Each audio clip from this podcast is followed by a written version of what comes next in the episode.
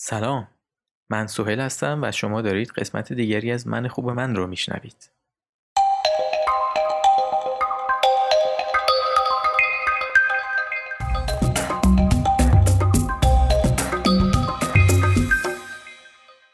وقتی با شرایط دشوار روبرو میشیم اطرافیانمون اغلب از روی خیرخواهی می‌خوان به ما اعتماد به نفس بدن و شروع می‌کنن به اینکه توجه ما رو به توانمندی ها جلب بکنن. و مثلا بهمون میگن که تو با این همه هوش و استعداد و توانمندی و تجربه که داری حالا اشکال نداره یکی دو جا سوتی دادی یا اتفاق بدی برات افتاده. خیلی نگران نباش فدای سرت. اما خود این موضوع می‌تونه شرایط روانی عجیب و پیچیده‌ای رو برای ما رقم بزن اعتماد به نفس دادن های کاذب می‌تونه باعث بشه نوعی عدم اعتماد به نفس به وجود بیاد مخصوصا وقتی که ما خودمون رو به اون تعریفی که از هویتمون داریم که شامل هوش و توانمندی ها و تجربه اون هست. بسیار بسیار وابسته می‌بینیم و هر زمان که یه موقعی پیش بیاد که اون هویتمون دوچار خطر بشه خودمون رو در خطر می‌بینیم و به شدت مضطرب میشیم. در نتیجه اگه شرایطی پیش روی ما قرار داشته باشه که در اون ممکن باشه کارهای ما مسخره به نظر بیاد یا یه جایی ممکنه سوتی بدیم از انجام اون کار حذر می‌کنیم که البته هر چیز جالبی در دنیا همچین شرایطی رو داره.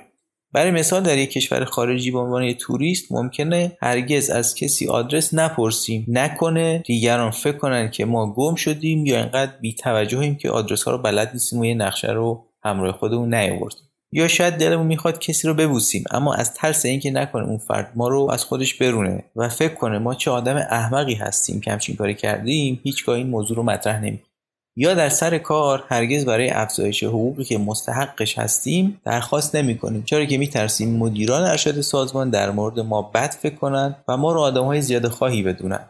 خلاصه اینکه همیشه از ترس اینکه مثل احمق به نظر بیایم از حلقه امن خودمون خارج نمیشیم و متاسفانه بیشتر اوقات بهترین فرصت های زندگیمون رو اینطوری از دست میدیم. در واقع ریشه اصلی این عدم اعتماد به نفس اینه که ما تصور عجیبی از آدم نرمال و عادی بودن داریم و فکر می‌کنیم به عنوان یک انسان باوقار باید همیشه نرمال به نظر بیایم. ما اینجوری تصور می‌کنیم که دیگه بعد از اینکه به یه سنی رسیدیم همه چیزمون باید سر جاش باشه و درست باشه. و دیگه هرگز هیچ اشتباهی در کارمون نداشته باشیم و خودمون رو مسخره کسی نکنیم. ما باور داریم که این انتخاب رو در زندگی داریم که زندگی خوبی داشته باشیم اما هیچ جایی اشتباه نکنیم و هیچ گندی نزنیم.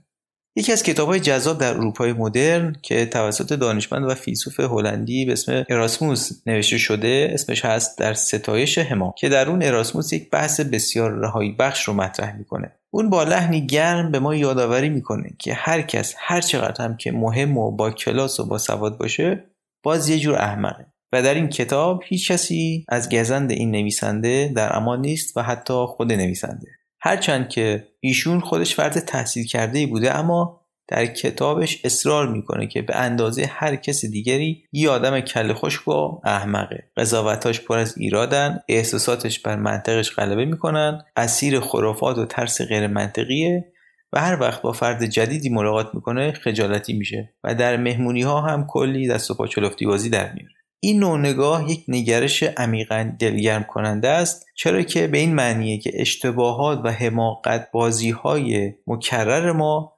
قرار نیست ما را از رسیدن به بهترین ها در زندگی محروم کنه.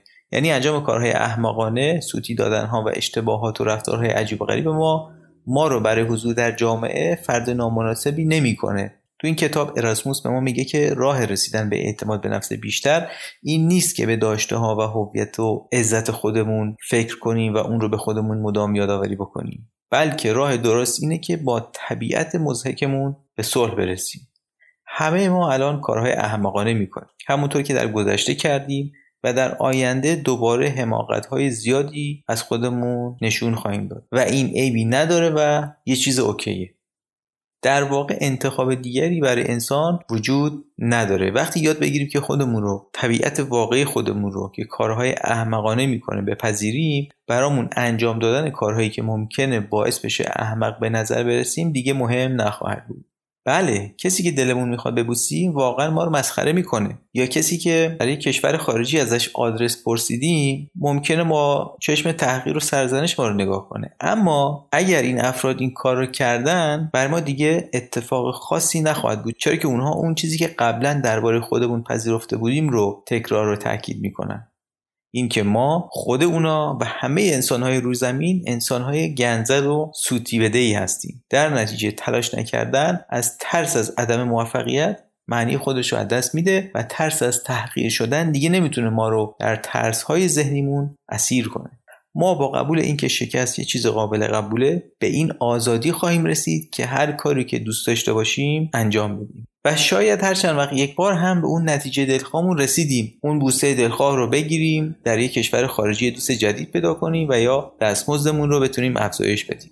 راه رسیدن به اعتماد به نفس بیشتر اینه که مدام هر روز صبح قبل از اینکه از خونه بزنیم بیرون به خودمون بگیم که من و همه آدم هایی که می‌شناسم قرار امروز کلی گیجبازی در بیاریم یا عالم سوتی بدیم و حرفهای ابلهانه بزنیم. و این هیچ اشکالی نداره. همراهان عزیز یک قسمت جدید از من خوب من رو شنیدید. لطفا و حتما در اینستاگرام و تلگرام با شناسه من خوب من و همینطور وبسایت من خوب من دات کام با ما همراه باشید.